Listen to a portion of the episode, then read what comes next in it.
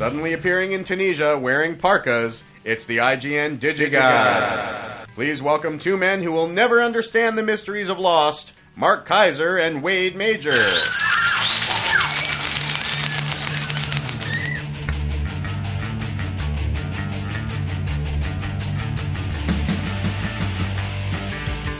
Oh my goodness, that's a change. Uh, someone actually contributed an opening that puts me second. They, they changed it.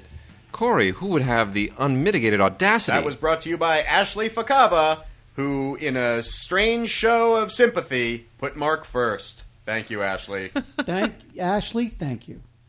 Really, we've been doing this show for like you know seven years, and Yes. like I've never been first. and, and, you know, it's funny because when Corey read the intro, it just sounded wrong yes, because you're used to hearing yeah, your name true. first. It's a display of sympathy. I, bel I believe that uh, uh, uh, a coup is underway. It is a coup. Yes. Um, it- we got to get right into it because we got uh, we got a Vox box. We're getting Vox boxes. Gods at digigods.com. Gods at digigods.com. People sending in the Vox boxes. Do a do a Vox box. And if you're too shy, send us a, a regular email, and we'll uh, we'll try to get around to that as well. We got a few of those this week, so we're we're going to get right into it.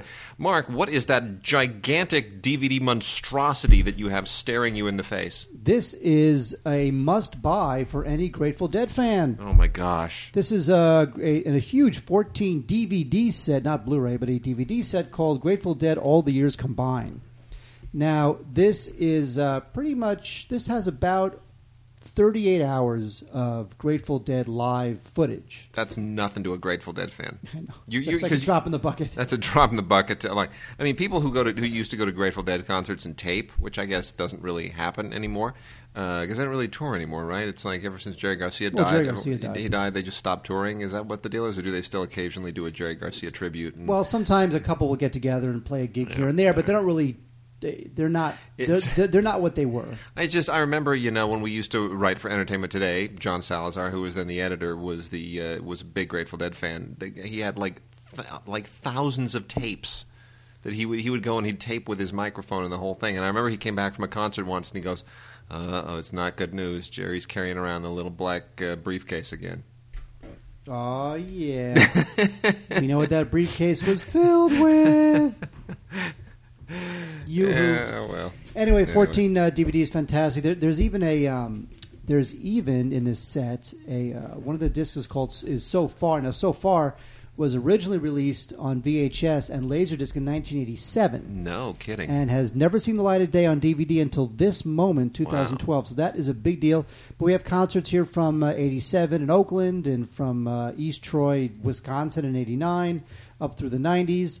And uh, there's really nothing here past, you know, 1991, I don't think. wow. So this is great stuff. It also includes the Grateful Dead movie, which was released in uh, 1977. And so this is like, and, and a documentary. There's a bonus disc with a documentary from '92.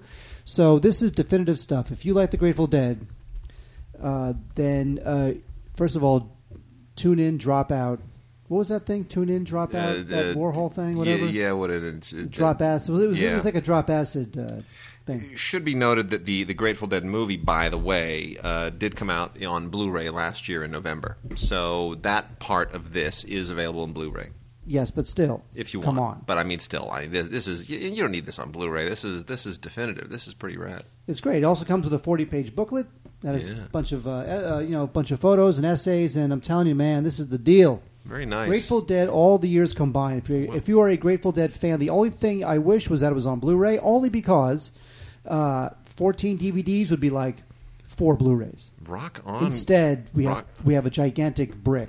rock on uh, Shout Factory. That's very important. We love Shout Factory. We do. Yes, we do. Um, I also have uh, a couple of docs we're going to just make quick mention of uh, right here at the top of the show. Uh, from BBC Earth is Frozen Planet. This is a, uh, a complete series, three disc set on Blu-ray, and uh, it's got a nice little uh, lenticular cover that shows. It looks like the penguins and the polar bears and the uh, and the orcas are all doing a little dance together. Uh, did you hear this, Mark? They find out now there are more polar bears now than there used to be. They're not dying after all. They're multiplying.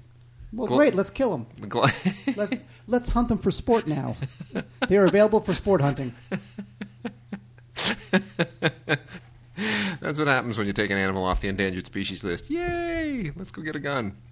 Uh, anyway, apparently they're they're multiplying like crazy. Now this is uh, you know BBC Earth is just it sort of has set the amazing standard for all of this nature documentary stuff, and on Blu-ray it's just really fabulous. This is just gorgeous stuff, really really well done. And of course, this is uh, all thanks mainly to David Attenborough, who has just done an amazing job over the decades in uh, in keeping everybody's attention on this stuff. And it's wonderful. He narrates it and. Uh, it's the you know it's the it's the same team that's done all of these things, so it's it's just great. Uh, a lot of good extras here. There's a, a cool video diaries uh, collection of uh, little video shorts, probably about like four dozen of them.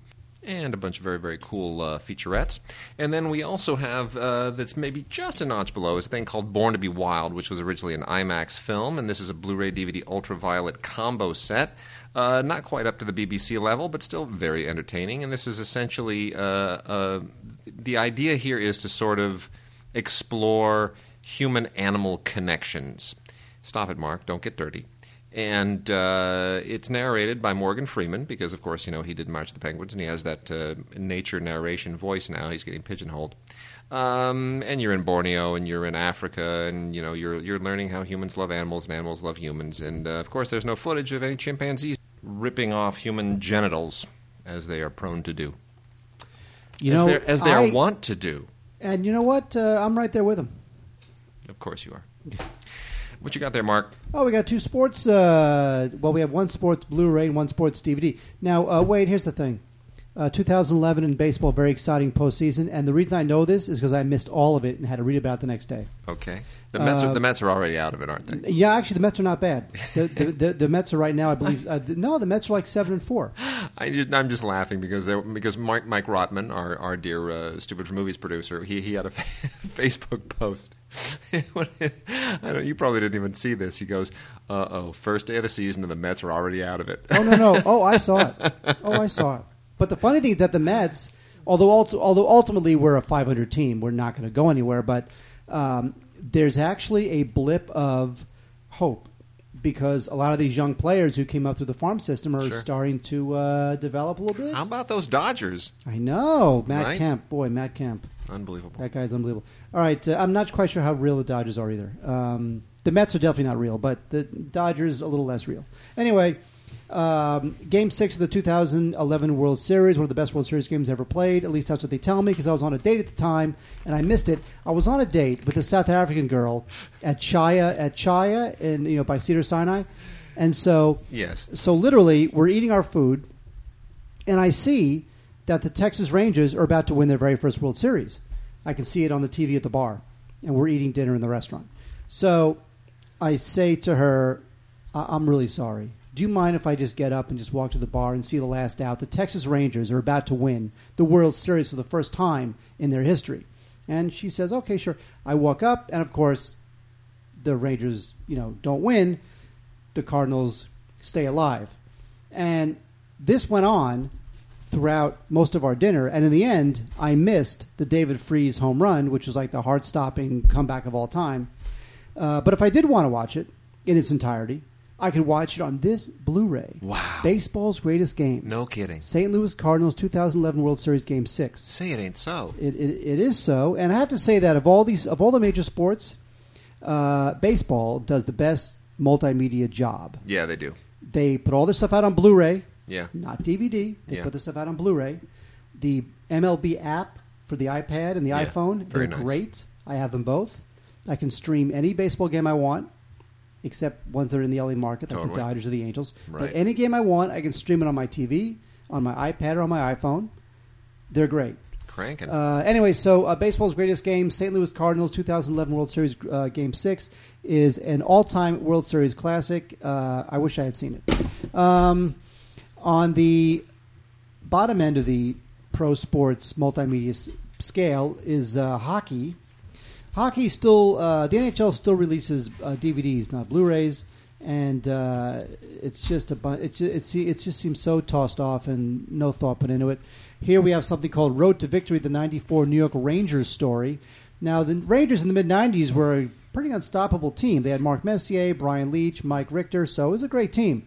And, uh, you know, in 94 they won it all, and this is all about them winning it all, the road to victory. The 94 New York Rangers story, um, again, I wish the NHL would. Uh, the problem is that these DVDs, they're multimedia. They almost treat the sport like the second tier sport that it has become. Yeah. I- Whereas it- baseball's done a great job, and football's done a good job, and football and basketball have done kind of a, a, a middle tier job. Have you ever watched any of those Yes. third tier sports networks? Like where where people will be doing they'll you know you're like lumberjack competition. It, it is the worst sports commentary ever, and you even get to like lacrosse games. Like when you get into to Ivy League lacrosse competition, in, in terms of the camera work, the directing, the the commentary, it's it's almost embarrassing. Well, I remember years ago when uh, ESPN two and ESPN three Yeah, launched. Three, three is online only. right, Yeah. or ESPN two launched. It was like, what are you going to do for twenty four hours on ESPN Yeah, two? you know. They don't have any major sports, The so only- wind up with a bunch of crap. The only time it comes in handy for me actually is whenever it's World Cup soccer. Dud. Thank you. No one cares. Final score one nothing. There you go. All right, um, Mark, I'm gonna put the television in your hands. Get that ready while I blow through the um, the latest Miramax uh, library release. That's what you should do, Wade. And we have a Vox box later. By the way, we also have some Sweet. big, uh, big name, uh, big studio releases to Oh, talk we about. got some big, we got some big stuff. We Now, got some there's good one- there- stuff. There's one we're about a week late on, but they just sent it to us. Yeah. Uh, but We're we good. did, we We're did good. check it out, so we're good now. And uh, a bunch of a bunch of Miramax stuff, a bunch of Miramax catalog stuff has come out from Echo Bridge, and we always like to roll down this because these things are back in print. And uh, you know, this is a, this is stuff, much of it which was never in print, uh, and a lot of it which uh, is back in print uh, since the uh, transition from uh, Disney over to the new entity, the new Miramax. And uh, Talk of Angels is actually a pretty good movie. I uh, I remember this at the time. I don't think I was overly impressed by it at the time, but considering how bad movies have gotten, I kind of like it now. And especially because everybody in it is sort of, you know, I mean, it's got Polly Walker and Frances McDormand and Vincent Perez, and it's even got Penelope Cruz. She wasn't that big of a deal at the time, but she's uh, she's a big deal now. So it's kind of nice in hindsight. You look at this and you go, wow, that's you know, not such a bad movie at all. Uh, directed by Nick Hamm, who kind of fell off the map. Uh, I was really hoping he'd uh, really get a he'd really get his career in gear. But anyway, um, really a smart little film and a nice period film. And uh, you should definitely check it out. You know, this was back when Miramax had a lot of uh, little period action going on, and uh, I kind of miss those movies. You don't get as many of them anymore. Um, we also have some uh, big compilation sets here. Uh, one of them is called is a high-powered action pack. This is a Blu-ray that features six films on it that have next to nothing to do with any of uh, the other films. It's a real hodgepodge, but if you like at least a few of these, it might be worth the investment. Uh, you got the uh, the Lookout with uh, Joseph Gordon-Levitt and Hidden Assassin with Dolph Lundgren, Jackie Chan in the horrible dubbed version of Super Cop. Uh, Charlie Sheen in No Code of Conduct, The Yards, directed by our good friend uh, James Gray, and then Equilibrium with Christian Bale uh, and Taye Diggs. Uh, Very strange. I, I don't know why they would choose these films to put together. I don't know for whom this is created, but I'm sure somebody out there will see this in a bargain bin and pick it up. Uh, a little more sensible is a uh, collection of four Pokemon films. They aren't really that well chosen. They're all kind of the same. And I really still don't. There's no point in mentioning Pokemon Heroes, Forever, Jirachi, Destiny, Deoxys. I don't. I don't know how many Pokemon movies there are. I still don't understand the world of Pokemon. None of it makes sense to me. But if you love Pokemon, there it is. And then for people who love the Prophecy series, we were talking before the show. Like, really, there are that many Prophecy films? I guess there must be. Uh, Christopher Walken kind of hit uh, with the first Prophecy, and then they went and made a bunch of others that slipped right below everybody's radar.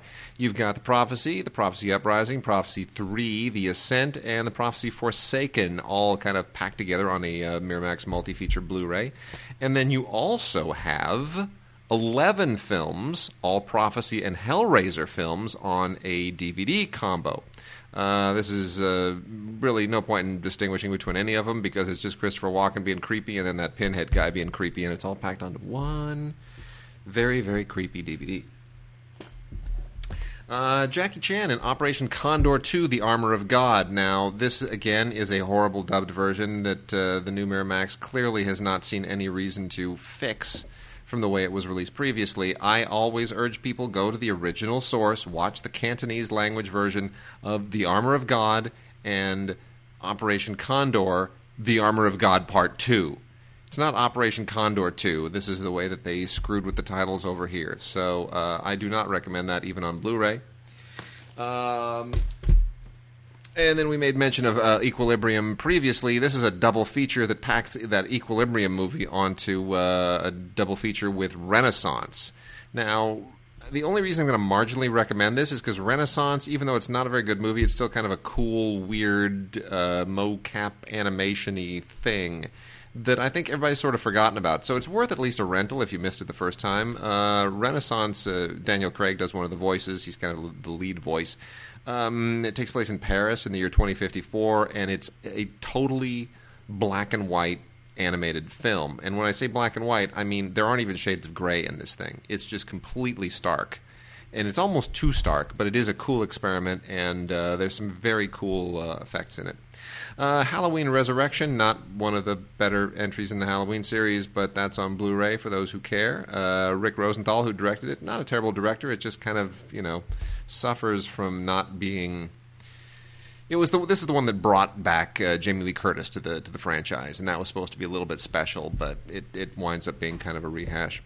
Uh, In Too Deep was actually not such a bad film at the time. I, I thought it was crap when I saw it, and uh, taking a look at it again, you know what? I, I got to be honest with you. I uh, I really like LL Cool J. The guy's grown on me. I think he's a great actor, and I think he's really good in this. A So- great actor. I think he's a great actor. I think he's uh, like, like, like, you know, De Niro, like Spencer, Daniel Day like, Lewis. Spe- like Spencer Tracy, uh, Cary Grant. Yeah, I think he's a great actor. Uh, LL Cool J and Omar Epps in uh, In Too Deep, which is you know, look, I mean, it's it's kind of boilerplate um action film stuff, but uh, you know, it's got Pam Grier in it as well, and that's always good for something with me. And then lastly, we have on Blu-ray and on DVD this thing called Road Racers. Um, you know, it's funny because Robert Rodriguez just this came completely out of left field. Did this even get a theatrical release? Do you know? it did not. What's the story on that? Why did this not get a theatrical release? I mean, it's, it's a Robert, Robert Rodriguez, Rodriguez. film. Yeah, I, but- I thought everything he did got at least some kind of a marginal release. Everybody at this point has stuff released straight to video. Everybody. It's so weird. Well, anyway, um, this is something that uh, Robert Rodriguez uh, did back in 1994 and went completely under the radar. I mean, in '94 he should have been getting this theatrically released. It's so strange. Anyway, um, you know what? It's uh, this kind of prefigures what he was eventually going to do in From Dusk Till Dawn in some respects. Um, David Arquette and Salma Hayek are a very peculiar couple in this, and uh, David Arquette certainly is not the. Uh, he's not quite right for the part. He's kind of a James Deany character, you know, but um, Salma Hayek is always wonderful, especially when she does stuff in uh, Rodriguez films, even if she does just a little bit, you know, dancing topless and then turning into a vampire. Um, but anyway, it, it's it's stylish. It's kind of a. It means to be a rebel film, kind of biker exploitation film throwback. Doesn't quite work. Uh, doesn't have any extras on it, but it's an interesting anomaly. And um, you know, in terms of kind of if you want to be a completist with Rodriguez's oeuvre, then uh, it might be worth checking out. But uh, definitely better in Blu-ray than on DVD, though not great on either of them in terms of the transfer. Wow, Wade, you There blew through that. I did. I rocked it. You did. Now we got a. Uh, w- so what should we do next? Should we do this TV stuff? Should we do Vox Box? Should we do the new movies? You know, You pick it, Wade. Let, let, let, choice. let's let's crank through this TV, and then uh, we'll probably be time for Okay. Vox, Bo- Vox Box, and we'll wrap it up with the great new films. We have all those too. Wait, we got all those. Well, uh, yeah, actually, yeah, we'll we'll we'll we'll get through as much as we can. Okay. All right, uh, Wade. Uh, Logan's Run was a uh, movie that I loved as a kid. I have to say, if I watched it now, I think it would be absolutely horrible. Although I will always love it, it will always have a place in my heart for Logan's Run. This, however, is not the movie. This is the TV show, which premiered in September of uh, 1977. Yes. It lasted for about 14 episodes. Yes. This is a little bit better than most of these types of, of spin-off shows, only Yep. because there were a bunch of uh, Star Trek writers involved in this. The Mm-hmm. uh, story editor was D.C. Fontana, Yeah. and uh, David Gerrold wrote an episode. Oh my gosh! Har- Flashback. and Harlan Ellison wrote an Holy episode. cow. Oh my god! Uh, and I feel bad not liking this series now. That's redunculous. So, um, and it had, although it does have Gregory Harrison and the the uh, Oh, Gregory Harrison. Didn't, Oh, didn't, my didn't God. he wind up uh, playing Dr. Gonzo Gates on Trapper John MD? He did. I think he did. he did. But you know what? He was Logan. He was Logan I'm sh- five. I'm showing my age. You are. People, anyway, we, we have we have people who are probably you know listening to this podcast going, Doctor Who on what? all I know That's is not even on DVD yet. You know, that is true. Trapper John M.D. That was a cool show. Never saw it. Um, anyway, this is Logan's Run, the complete series on uh, DVD. This is not a bad show. You may want to check it out if you're a if you're a total Star Trek completist. You may want to see some of uh, DC Fontana and um, David Gerrold's work, along with Harlan Ellison, who wrote one episode. What a what a weird time it was that Logan's Run and Planet of the Apes wound up becoming TV series. Awesome, Short-lived TV series, mind you. Such a weird time in the seventies. awesome. So bizarre. Uh, Tyler Perry's Meet the Browns is another uh, piece of crap in the Tyler Perry Oh my over gosh. over. How many seasons is this up to now? What, which one is that? Well, it's funny because on on the spine of the box, Yeah. for everyone to see, it doesn't just say season five. On the Yes. spine of the box, it says episodes 81 to 100, Oh, jeez. as if that number means something, Something to somebody. anybody. Yeah.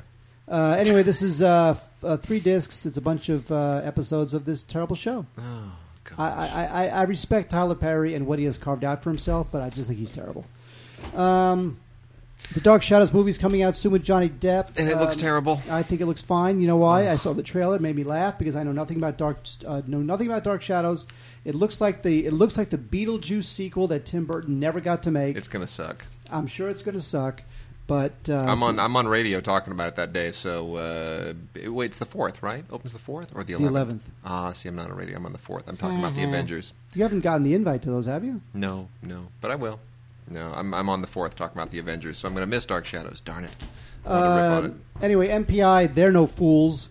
They have released a uh, Dark Shadows compilation, two Yeah. Dark Shadows compilation DVDs. One called The Best of Barnabas, and I believe uh, that's the name of the ghost. I don't know what the hell he is. and uh, Dark Shadows fan favorites. And uh, there you go. He plays the ghost.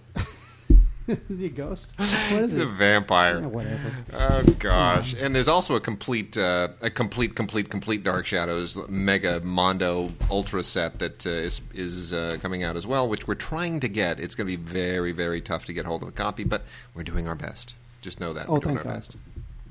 Thank God, Wade. Yeah.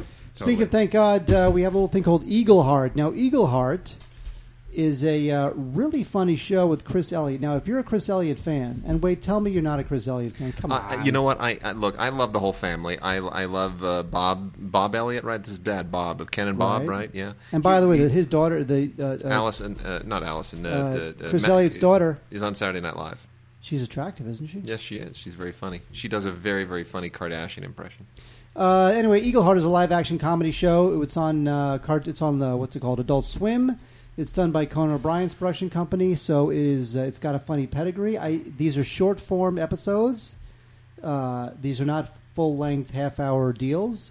So I have to say that um, I think this show is really funny. It's sort of a. Um, it's a bit of a what's it called? Like um, Turd. Wa- like a Walker Texas Rangery type thing. Oh, yeah. He's Eagle, where Chris Elliott's is uh, he's this U.S. Marshal and he fights crime. He's got two partners, and uh, there's really funny stuff in it. You know, you got 15 minutes, so you got to pack the comedy in. So it's really dense with comedy.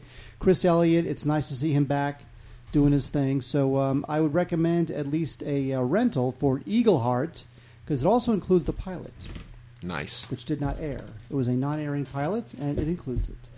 Uh, we have two uh, old shows with new seasons out on DVD. One, uh, Adam 12, the final season of Adam 12. This show is really running out of gas by the time it uh, hit season seven. This, of course, was created by Jack Webb, who was the uh, Dragnet guy.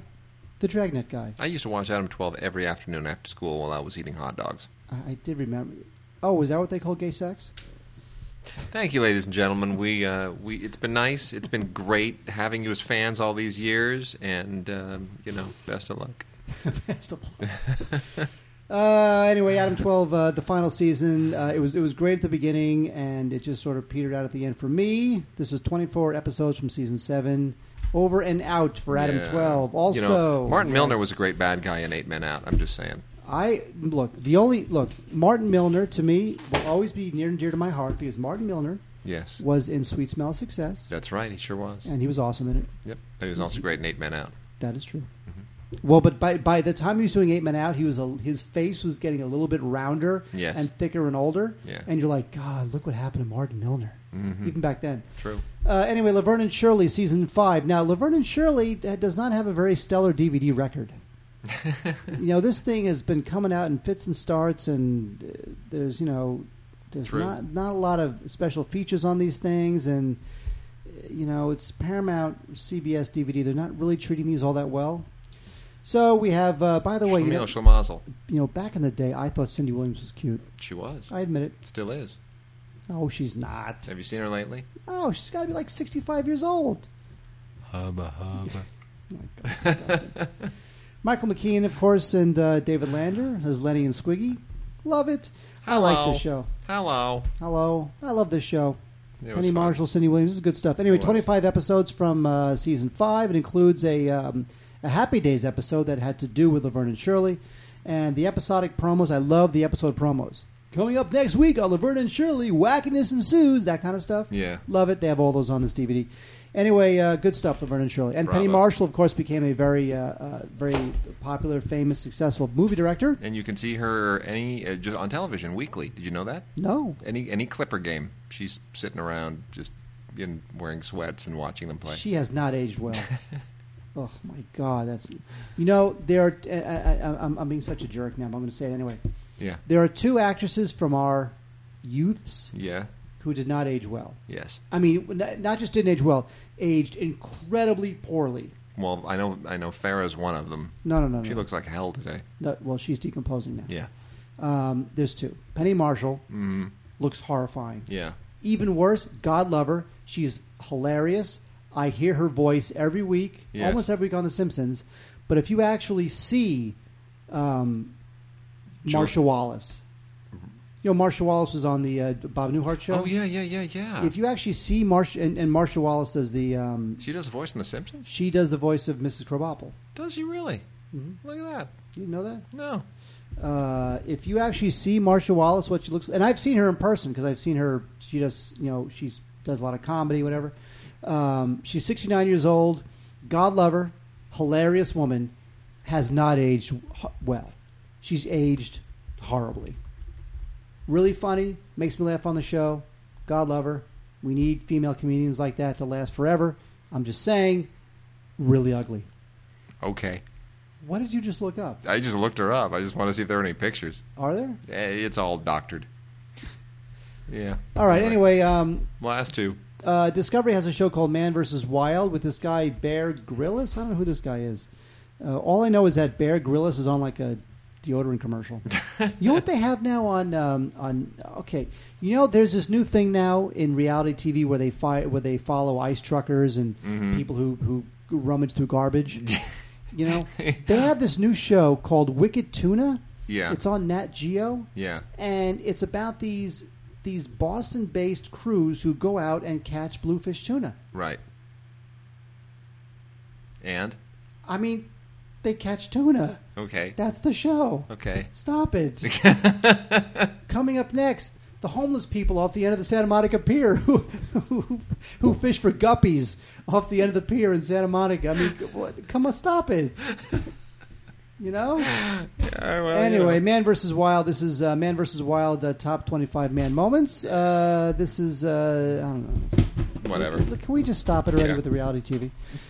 Uh, James May's Man Lab season one, actually series one, because it is all Britishal. It's all Britishal. um, the, oh my god. Anyway, um, this is all about a. It's it's this guy James May, and he does all these challenges with you know dangerous materials. You know, he, he has he, It's like he- a fear factor deal. uh, you know, it's more like it's a bit of inventing. It's a bit of comedy. It's like he does like the electric train toilet paper delivery system. So it's like he builds uh, it and tests it out. It's like Fear Factor meets uh, the Antiques Roadshow meets uh, uh, uh, the, the the car show. Uh, you know, Uh, oh, Top Gear. Top Gear. Thank you. Well, the uh, um, uh, James May is from Top Gear. right. Got it. So James May's from Top Gear. He teaches you how to do stuff that's cool, like you know, I don't know, build a kitchen, but with with with stuff that is even cooler, like defusing a bomb. Okay. He'll give you all that stuff. Groovy. And uh, so it's a really fun, unique show. Uh, BBC's BBC does a lot of BBC does a fair amount of not strict comedy programming, but but programming with a comedic edge to it. And I think they don't get a lot of credit for that. But uh, Man Lab is one of those shows, so um, it's kind of worth a rental if you're into that. Uh, if you're if you're into Top Gear and you're into like MythBusters and a Reverend British Humor, I would go for uh, James May's Man Lab Series One. What I Groovin' say. swanky. All right, well, we're going to read some uh, listener mail right now.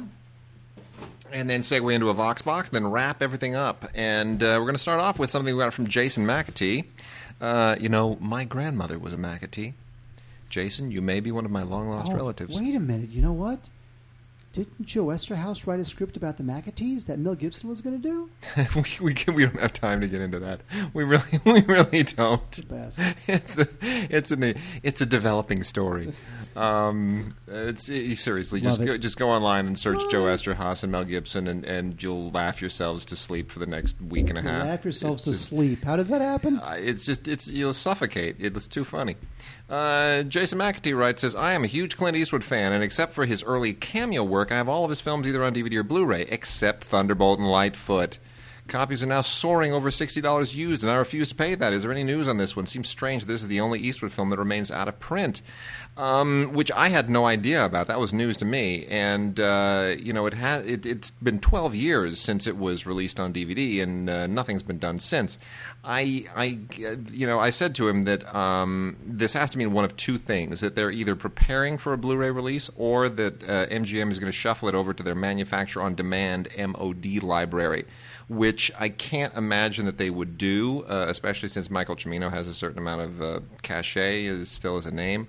So, uh, but you know, MGM uh, is coming out of their, their horrible bankruptcy situation and slowly ramping up. So, I, I'm sure that that'll get some traction at some point in the future, but it's just it's anybody's guess when.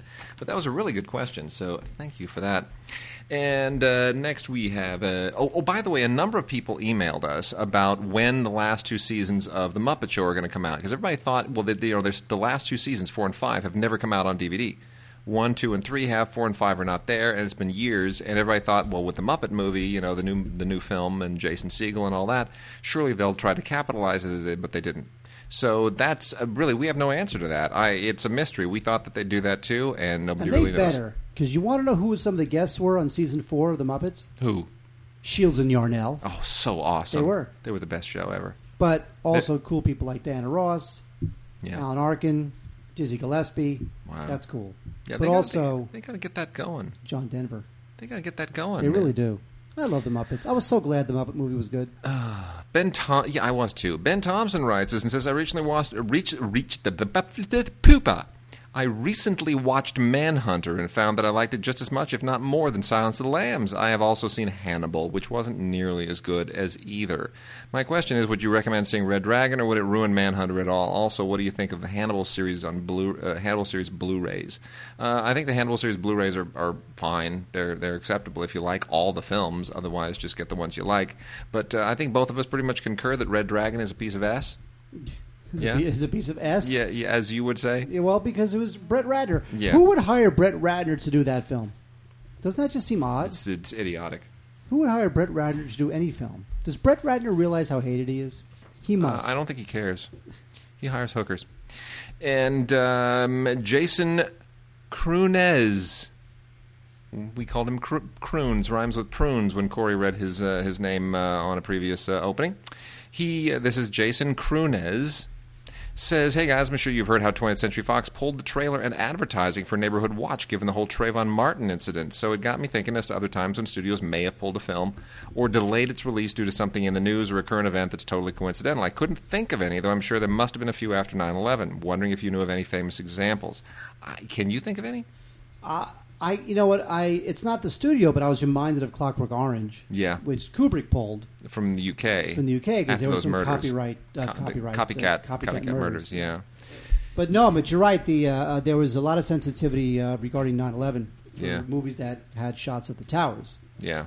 But uh, I cannot really think of a studio that had pulled a I, film. ca- I can't either. You that's, a, that's a great question, and we're just go, totally drawing blanks on it. He said, I also saw Richard uh, Ayo- uh, Ayoye. I don't even know how to pronounce the guy's name. Ayode, Ayo, Ayoade, Ayoyede. Anyway, the guy that did uh, Submarine. Uh, will be in Neighborhood Watch. I know you guys really enjoyed his directorial debut, Submarine, but wonder if you have checked out The It Crowd, the British sitcom he starred in, which we actually covered the first season of that, and I'll be damned if I even remember what we said about it. You know, it's it's like it's, it was like a year and a half ago, and I, I the vaguest recollection.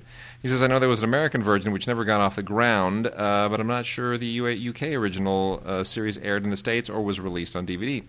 Uh, I think it's the funniest l- uh, live action comedy from the U.S. or the U.K. in the last decade or so. Uh, which is, you know, it, I'm gonna, definitely going to keep an eye out for the uh, the next time we get a season of it. And then, lastly, before we get into our Vox Box, uh, longtime listener Eric Altieri says, I was watching my brand new Game of Thrones Blu ray and I noticed something peculiar, and this is an important email. Uh, during one particular scene, one of the characters' dialogue is subtitled because he's not speaking the common tongue, English, of course. This is nothing remarkable, however. Out of nowhere, the phrase crowd cheering appears underneath one of his lines. What is going on? I thought. I didn't mess with any of the dialogue or subtitle settings before I started watching, so I assume this must be some kind of error in programming the disc. In fact, I remember seeing things like this happen a few times. How do errors like this happen? Don't they check things like this before releasing the discs? Uh, the answer is uh, very often no. They don't. They don't QC everything on the disc.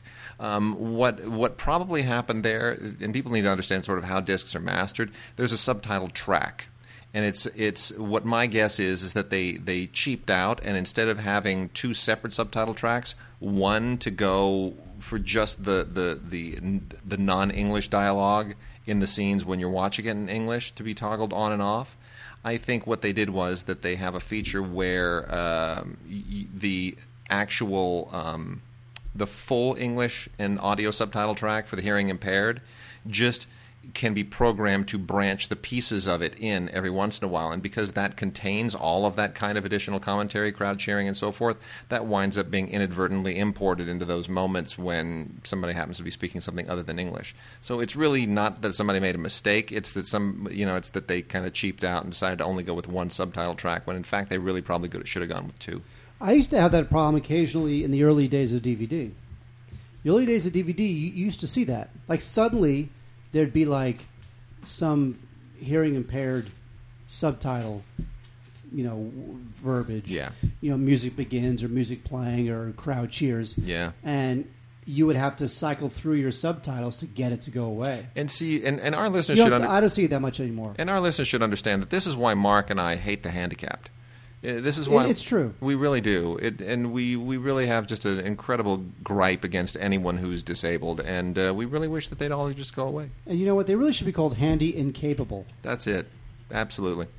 All right, and now, Mark, we're going to have. Is it time It's time for what? for. It's Vox Box. Hi, Mark and Wade. Shaw Dixon.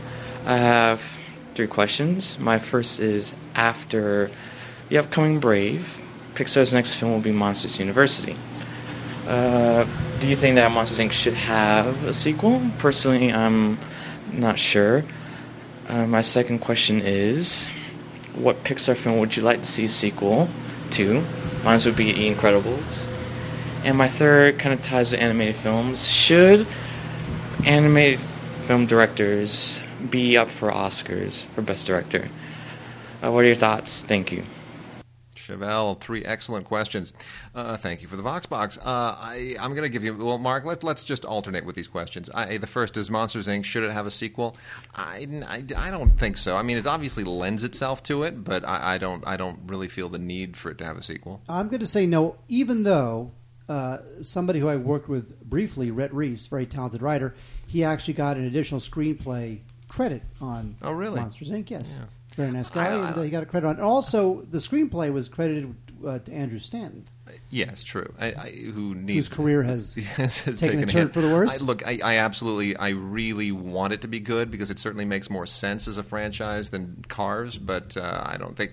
But I'm going to agree with Chevelle. I think the the Incredibles that totally lends itself to a sequel. I wanted to see where that family went. I wanted to see the next step in their, uh, in you know, where where are they going to take it? I, I'm dying to see a sequel to the Incredibles, and I don't know that that's even on the drawing board. I I'm just afraid that with every sequel that Pixar comes out with, Mm-hmm. they're becoming just another studio that comes out with opportunistic However, sequels. the The Incredibles was one- was a Brad Bird film. It's not just a Pixar film; it's a Brad Bird film, and we're going to talk about Brad Bird again in a second.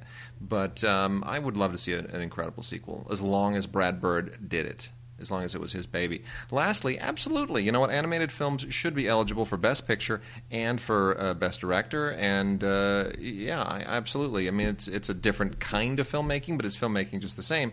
What I don't like is that there's a special Oscar category for animated films. That I think is is a is a cheat. Uh, they're- should be forced to you know compete for Best Picture just like everything else. Well, you know that that animated category is not that old. It's no, it's it's uh, what is What, it? 90? Se- seven seven eight years old, Yeah, ten years old maybe tops, um, we should. something like that. Find out. Uh, Spirited Away was the first film that won. That whatever Spirited Away, that was the first year. uh, which which which certainly pissed Disney Yeah, off. absolutely. Oh well. Anyway, well, thank you, Chevelle. That was a really good Voxbox. If you want to send us uh, emails or Voxbox submissions, send them to gods at digigods.com. That would be gods at digigods.com. Um, uh, 2001. 2001. So there we go. We've had it for 11 years. Yes. 11 years. By the way, um, Yeah. 10 years actually. Just 10, 10, years. Yeah. They really should get rid of it. And it's funny because in, in the age of animation, and especially in the age of CGI, uh, people are finally wrapping themselves around the fact that you can have great production design that is CGI. Because production design traditionally means you design the you design the town, you take hammer and nails and wood and plastic and glass, and you build the town. That's production design. But uh, CGI is also production design. If you're creating this amazing world all using ones and zeros, still production design. And it's taken people a while to accept CGI vistas and CGI towns and CGI cities as having production Yep. design, and Mhm. yet they do. I and someday there'll be a film that is like all CGI that is nominated for like best production design or even best cinematography. Which is going to be sad. Oh, so you're not into that? You don't like that? No, not at all. Wow. You know, what, uh, quick coordinate. Now we're moving into uh, new movie releases, and as far as some vintage films here, some classics. Uh, there's a quartet of Olive releases, which I've got to recommend as most, most, most highly. These are two of these are two of my favorite all-time Jerry Lewis movies. Can I say that? Two of my favorite all-time Jerry Lewis movies. Thank you, Corey. Um, the uh, we're talking well, the films in question. Who's minding the store? And it's only money. Now, who's minding the store? If you have not seen it, is an abs. It's first of all, it's charming in all the ways that Jerry Lewis's films were always incredibly charming. But uh, this one is just so unbelievably over the top at the end. Directed by Frank Tashlin, who of course was you know did a number of Jerry Lewis films and was uh, came out of uh, animated films. The the finale where Jerry is just going destroying the the department store is beyond belief. It is so hysterical. Um, it's kind of in the same vein as uh, the, you know the the the the, uh, the um, disorderly orderly and uh, the delicate delinquent, and there's a few others that are kind of in this same vein. The errand boy. Uh, but this one is just absolutely superb, and uh, Agnes Moorehead is a riot in this film. She basically plays the same character as she did on Bewitched. And then uh, It's Only Money is one that nobody really pays much attention to. It's from 1962. And uh, really, an, another great Frank Tashlin effort that's just totally, totally, totally underrated. Um, Jerry Lewis plays a TV repairman and uh, he wants to become a detective and it is just it is so charming so funny so absolutely fantastic uh, so both of these are out on blu-ray and on dvd but get the blu-rays they are absolutely gorgeous fantastic Um, also from Olive on Blu-ray and DVD, highly recommended on the Blu-ray side more than the DVD. Dean Martin and Lana Turner in Who's Got the Action, also starring, believe it or not, Eddie Albert and Walter Matthau. Uh, forget about Dean Martin and Lana Turner. Anything that Walter Matthau is in that that has 1960 something uh, in the uh, the date, it's just absolutely brilliant. You got to get it. Um, this is a terrific film. And uh, again, totally, totally underrated, totally forgotten from the time. Directed by Daniel Mann, who was a really underrated director from the from the era as well. Uh, check it out. It's a you know it's a it's a mobster storyline, but it's uh, you know it's gang- mobsters and gamblers, but it's just a lot of fun, and everybody in it is having a great time.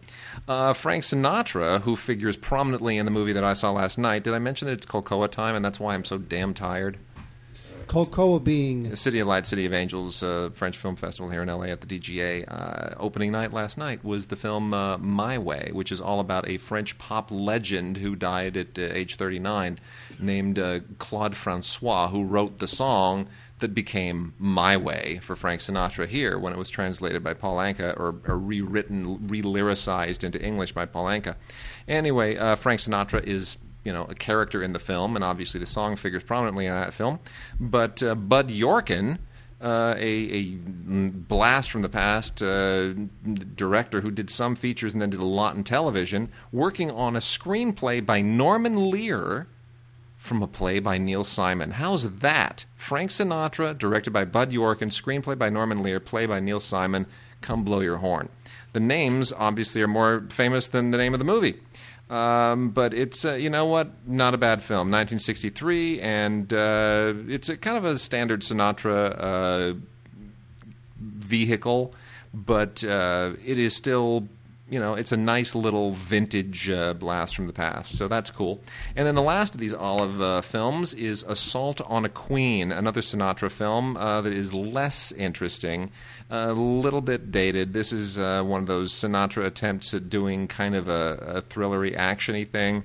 It's a heist film. It's not a very good heist film. Uh, co-stars Virna Lisi and Tony Franciosa, and uh, it's a you know, I, would like to say that uh, with the anniversary of the uh, of the Titanic, that something that deals with trying to hijack a, a cruise liner would be timely and interesting, but it's not terribly. Um, you know, if you if you like these these films, definitely check them out on Blu-ray. Olive is doing a very good job of taking these Paramount library films and really you know burnishing them for Blu-ray. And so I recommend that if you have the choice, go with the Blu-ray always. Wade, we got a couple left, Wade, but they're big ones. Yeah, we sure do. Mark, we talked uh, earlier about Brad Bird, the amazing animator. Brad Bird, the brilliant uh, creator of The Iron Giant, and The Incredibles, and uh, Ratatouille. But Brad Bird recently took a big step in a different direction. He did. He went live action. He directed uh, John Carter, Princess. No, no, no, no, no. That's Andrew Stanton. That's the other guy. Sorry. Yeah. Um, wrong, wrong, wrong Pixar veteran. R- wrong animated director making his live action debut. yes, it, boy, it, that, that that that is a 180 swing right there. Is that John Carter really live action? Yeah, I know. Really? Uh, It's or, or is it an animated film in which live action people make cameos? it really is. Uh, Brad Bird uh, has reinvigorated, I- improbably, may I add, has reinvigorated the Mission Impossible franchise with Ghost Protocol. I think that when this film was uh, initially announced, it seemed a little, as we mentioned before, we used this word before, a little mercenary. It seemed like uh, the Mission Impossible franchise was getting tired.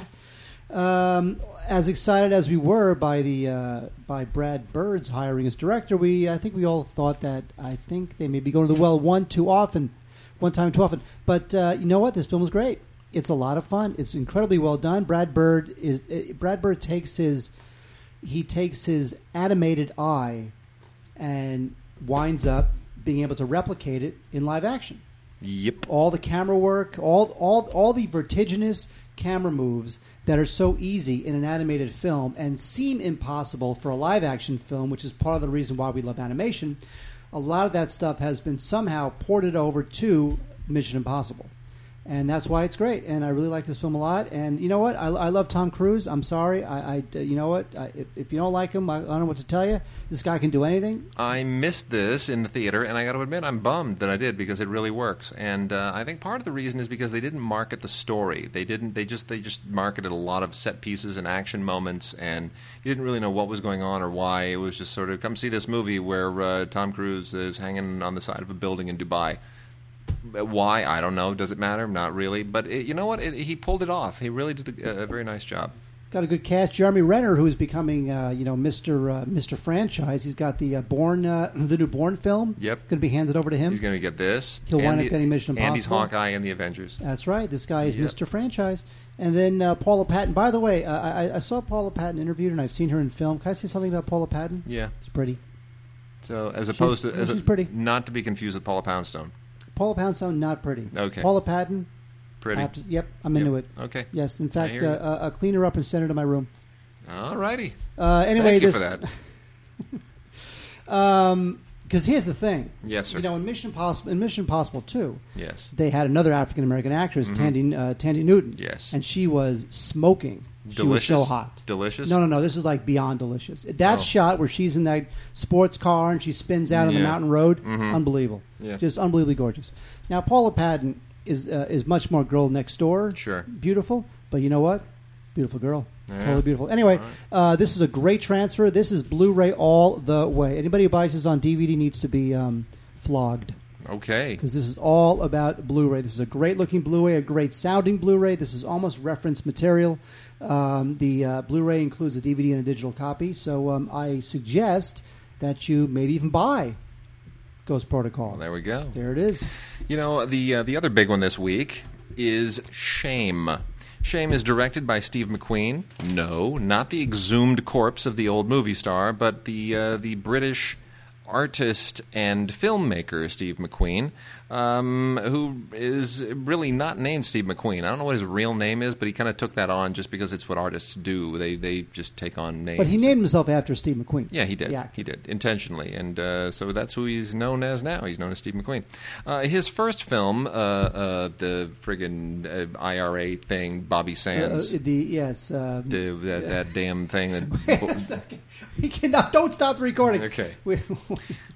came out on Criterion uh, like six months ago, and we've already forgotten the title. I blocked it. You know, it drove me crazy. Look it up. Look it up. His first film. what's the director's name again? Steve McQueen. What's his name? My goodness, this, this is how tired Wow, we are. this is just Uh, we're disintegrating. I, I, I turned off the Laker game as they were getting slaughtered, and now we're just disintegrating in the same Oh, way. I know the name of it now. Go ahead. Hunger. Thank you, Hunger. Friggin' Bobby Sands thing, where a guy actually mops the floor for ten minutes in one shot. I, I thought that was an excruciatingly boring and self-indulgent movie, and then he talks to his priest for half an hour in one uninterrupted shot. Tor- horrible. But Michael Fassbender, who starred in that film, really has emerged, and uh, you know we gave him be- our Best Actor award, LAFCA, last year for like everything that he did, which I thought was a little weird.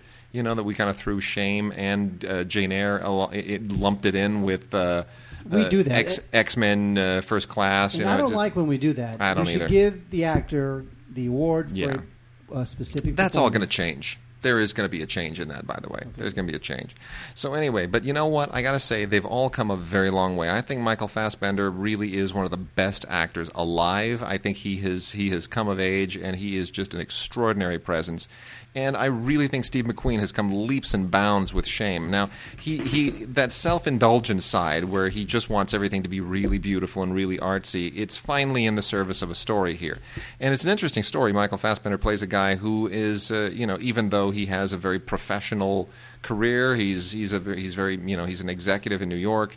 He he's a sex addict, and he has this uh, this uh, he's addicted to pornography and to any gratification that he can find, and it's a real problem, and it starts to eat his life alive. Uh, Carey Mulligan plays his sister, who's got her own problems. She's uh, kind of a lounge singer, and she's got her own you know uh, substance abuse issues and her own issues with men, and um, it's a character study. There are scenes in this film on the subway where uh, you will get a clinic in what screen acting is all about. Michael Fassbender does. uh, It's just all. It's all in the eyes. It's all in the face. It's all in the body language. It is mesmerizing. The film is beautifully shot, deeply disturbing, and very deservedly rated uh, NC-17. However, there is a PG-13 version of this that consists of the opening and closing titles, which is very nice. It's about six minutes long. Uh, but no, this is uh, you know not for the faint of heart, not for everybody. Bear in mind, you're going to see a very very explicit film, and it's not even the the sexual explicitness of the film that's so disturbing. It's it's how raw it is emotionally. It really is. Uh, it puts you through a meat grinder, and at a certain point, it's a very very tough film to watch. Not because it's explicit, but because the emotions are so unbelievably frayed. Um, so yeah, very deservedly NC-17, but on this Blu-ray DVD combo, it is a spectacular transfer, and I don't often say that about things that come from 20th Century Fox, but they nailed it here. So for for once, Fox, you didn't just phone it in. That's right. Shame is not recommended for all of our listeners. No. Only because it is quite explicit. But Yes. if you are uh, ready for such such difficult fare, you'll be rewarded. Very true. Very true. And uh, a, a great foreign film this week that I really want to give a plug for uh, from Music Box Films. This d- deserves highest praise. This didn't get enough attention at the end of the year just because Music Box doesn't really go out uh, and, and market their films for awards like a lot of other distributors do, but they get a lot of good stuff. And Young Goethe in Love, the, uh, the story of how the great German poet Goethe actually sort of became Goethe the story of the first great legendary love that uh, helped this kind of loser young guy become a legendary poet is uh, is a wonderful, wonderful story. This is a beautiful 18th century period film, fabulously well written, very smart, beautifully directed, fabulously well photographed, and uh, I'm so sorry that Music Box didn't put this out on Blu-ray. Hopefully, they will soon. If you can't wait, definitely watch it on DVD. Uh, probably rent it because I'm going to recommend when they finally come out with the Blu-ray, and I'm highly urging them to do so. Uh, I'm going to I'm going to recommend the Blu-ray because this film just it needs to be on Blu-ray. It absolutely needs to be. There are extras here. There's a little making of featurette and a thing on the visual effects, which isn't much, and then uh, some trailers. But what a lovely, sweet, smart, romantic touching film.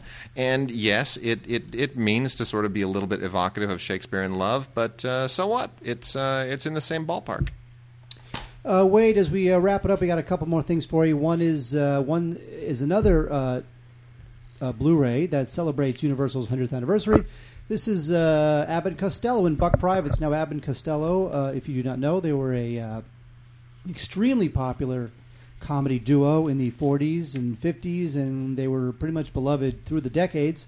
Uh, even after they died, they were, you know, still pretty famous. People love them. Um, they're a little bit out of favor now.